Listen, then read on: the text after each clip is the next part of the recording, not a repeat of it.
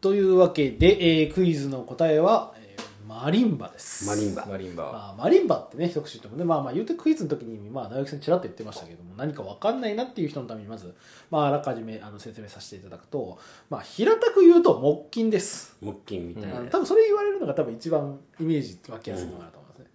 あの小学生の時にね、あの音楽会とかで、あの、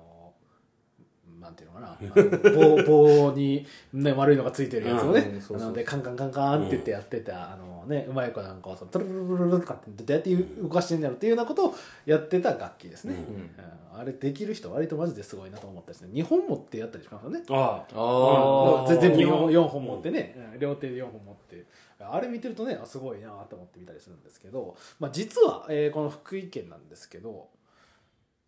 じゃーん世界のトッププロも絶賛するマリンバの産生産地らしいです、へおえ。まあ、ちょっとね世界のトッププロって言いたかったんでちょっと交換っぽいのもつけてみたんですけどごめんね、交換音つける編集部仕事。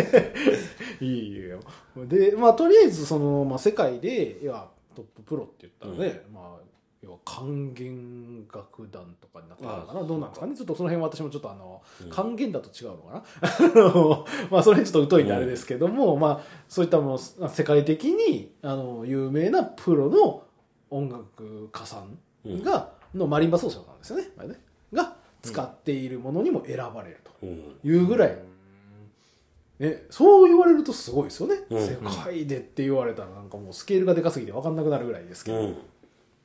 まあ、そんな、えーマリンバ、まあ、なんですが実は福井県の、えー国内シェアが2位です、あ2位あ、2位なんだ。はいうんで国内の販売金額が1位ですはいあ、いやえ一だから台が高いってこそうとですね、まあまあ、だからうんいい品品質の高いものをたくさん販売されてるっていうへなので、まあ、逆に言うとそれだけ品質が高いから世界のトップの方もえーすごいあの評価しているっていうところになるんですけども、まあ、そういった国内の販売金額がまあ1位ですと。うんでじゃあこれ、えーその販売金額1位のマリンバっていうのが一体どこで作られてるかっていうと、えーコオロギ社っていう、えー会社さんが、うんえー福井にありましてでそこで、えー作られてると。ほいうものになりますただこれあの、まあ、今はねそのそれこそトッププロが使うようなうん本格的なマリンバを作ってるんで、うねあのまあ、最初から作ってたのかなっていうふうに、まあ、イメージしがちかなとは思うんですけど、最初はねこれそれこそイオンであのクイズの時に出てたな、うん頭に浮かんだのそれなんですけど卓上のやつを最初作ってたんですよ。へ要は机の上で使うやつですね。へーよくあるじゃないですか、なんかおもちゃ屋さんにカラフルでこうなってるような。ー。なんかあの、放送室に置いてあるピンポンパンポンみたいな。あ。ああまあまあまああのそんあなのそんなノリですサイねズおおなるほどねそういうふうに、まあ、く机の上でやるものっていうものを1949年にうん。だからもう要は戦後間もないぐらそいうでですすよねねそうね。うんのタイミングでその卓上の、えー木琴を作り始めたとへえっていう形で作って、まあ、それを打ってっていう形でやられてたんですけども、えーそれが、えー1953年ですかね、うんえーまあこれあの今まで卓上って机の上でやるものを作ってたんですけども、マリンバって割となんですか立ってやるじゃないですか、うんね、あのそれこそさっき言ってたあうんの、2本ずつ持ってやる人とかっていうのは立ってなんかすっごい背筋伸ばしてこうやってピーッあの音出してるじゃないですか、うん。ああいうふうに立ってやることを立奏木琴っていうんですかね、はいはい。はいはそれは立つに奏でるうん立奏木琴の、えーを一しまたあのスタートすると。いうんまあ、その1953年なんで大体今4年経ってからですかね、うまんへあ、そういった木琴をスタートしましたとえで、まあ、その2年後に、まあ、1955年ですね、えー鉄筋も始めたとほだから木琴鉄筋やってたんですねで、まあ、そこからまあ大体まあ20年ぐらい、えーそれをやるんですけども、まあ、ここでようやく、まあ、1975年にううんあのプロ向けのマリンバっていうのを開発し始めるらしいです、あそこでなんや。はい、だから結構後になってから、まあ、プロ向けっていうのはやってたんですねうん。で、えーまあ、1982年これが結構そのねすごいところっていうんですかね、まあ、注目すべきところなんですけど、えー現在の主流であるマリンバの主流であうるん量産型ヘルムホルツ型共鳴管っていうものを使ったマリンバ、なんて要はなんてえー ヘル量産がヘルツ、えーヘル、ヘルムホルツ型。いや、この辺ね、その音楽関係ってヨーロッパのあの、あのあーあの辺はいはでいやるから、結構そういう、そうなんていうんですかあの、なんとかムホルムとかホルツとかっていうのがうん多かったりするんですけども、えーヘルムホルツ型うん共鳴感です。共鳴感はい。あのロータアニメ好きなせいで量産型に引っ張られるんですよ そっちですか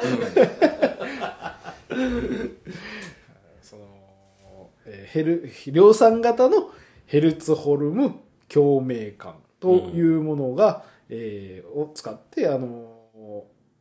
もう、そのなんですかね、マリンバを作る。まあ、それを使ったマリンバを作るっていうのが、まあ、今は主流なんですね。あそうなんまあ、だマリンバの主流なんですけど、それを、えー使って、つかえーマリンバを作った、プロ向けのマリンバを作ったっていうのが、えーこの、コオロギ社さんっていうのが、世界で最初に開発した。最最初なんやはいえ世界初ですからね。うんそうやって言われると、もうなんかそれだけでもすごいなってやっぱりなっちゃいますけども。うんえうんで、まあそれを、まあずっと、まあ進出高くやってきてるっていうところで、世界のトッププロも今、その評価してか使われてるっていううん形になるそうです。技術だねうんで、まあその技術高い、えーマリンバなんですけども、ね、あのちらっと、まあ先ほどのクイズにね、いろいろ出てましたけども、うんまあ木を使います。うんうんであの長い年月かかりますかっていう話があったんですけど、マリンバって、まあ、要は組み上げるのってそこまでかからないじゃないですか、うんどうしてもねやっぱりその組み上げてしまえば、何にかかるって木にかかるんですねやっぱりね植えるのえっと、まあ、植え る増えて育つの待つのそ れは確かにもう何十年かかるでしょうけども、まあ、植えはしないんです、まあ、とりあえず、まあ、原木をまず買ってくると、うんね、で、う意外とそのマリンバを作ってるところで、あの原木から買うっていうのはあんまないらしくてほうん原木から買ってやるのは福井だけらしいですうへええ日本で日本でうんでまあそれであの、まあ、製材っていう、まあ、木の加工をするんですね原木を買ってきて、まあ、カッティングとかそういうふうな感じで、あの木の加工をしますとでここ自然乾燥乾燥させるんですうよ、んうんで生木なんでね、うんその乾燥に5年かけるんですほうへえだからそうです五ね、あのー小学校1年生だったらもう5年生の高学年ですよ。よあーかまぼこいたじゃ無理っすねそれはね、もうなかなか。うんまあ、で、まあ5年かけてゆっくり乾燥させると。で、乾燥させたら、まあそれをまたあのカッティングしたりとかして、その木をね、取るんですよね。うん木取りっていうやつですけど。で、また人工的に乾燥させると。え切ってからまだまた乾燥させるみたいですへあのね最初ほっといて自然乾燥で、で5年間乾燥させる5年間そっから人工乾燥人工乾燥にまた回ると。えで、えー音板作成加工、音板でいいかな、俺な。っていうところで、あの、要は音の鳴る板、うんまあ、加工していくって感じですね。で、荒削りをして、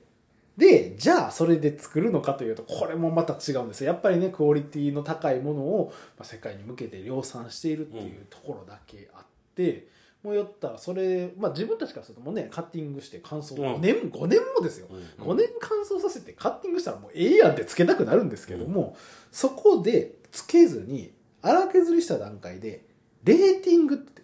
ランク付けするんですよほうでレーティングのまあいろいろ ABC とかってあるんですけど、まあ、その中では、えっと A えっとトリプル A からあるんですねトリプル AWAABC みたいな感じですうんうんでその中でその鳥 A から A 以上っていうものを使って、ま、あの作り作るんですけど、うんそのレーティングを自分たちでつけて A 以上ですねうんこの A 以上っていうのがすでに全体の26%なんですよほうほうだからそのなんていうんですかその5年かけて乾燥させた上にさらに26%のものを厳選してるとでさらにもっと言うとこれさっき言った言いましたけど A 以上ってうん言いますけどトリプル A もあるわけですうね、んそのトリプル A は全体の2%しかないですええーっと、うーんと、おおーどの部位ですかもう ?2%。本当にーご50枚に1枚 っていうぐらいあの要は選別をされてうんいいものを作られてると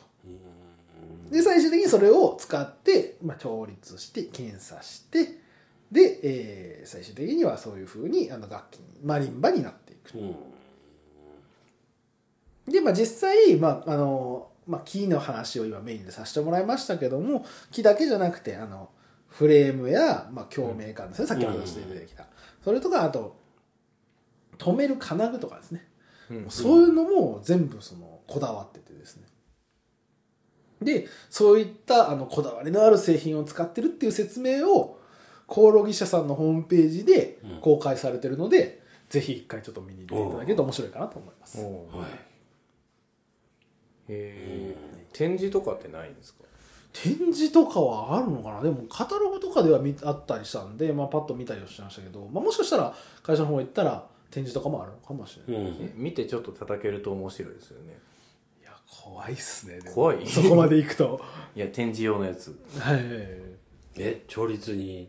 何本もかかるとかっていうのもあるのかな調律ってあるんですあるんかな普通にピアノ。でもピアノみたいにあんな感じじゃないからってないか。でもだあっるて線からなんかどだうなんですかねどうなんやからいや木の板の長さで音階変わるでしろょうん。そうですねうんでもなんかでその木の板が止まっとるでしょ金具かなんかうん。その金具の調整とかもあるのか細かいところはやっぱ調整いるんじゃないですかあなんーだかんだえその金具とかの生産もコオロギ社で全部やっとるってことっていう感じでしたねうんへえメガネとは違うまあそうやね眼鏡は全く別だねそうそれぞれパだパーツねごとに会社あるかそられぞれだからねへえコオロギ社ということではいマリンバ会でしたはいはい、はいでは後半へ続くはい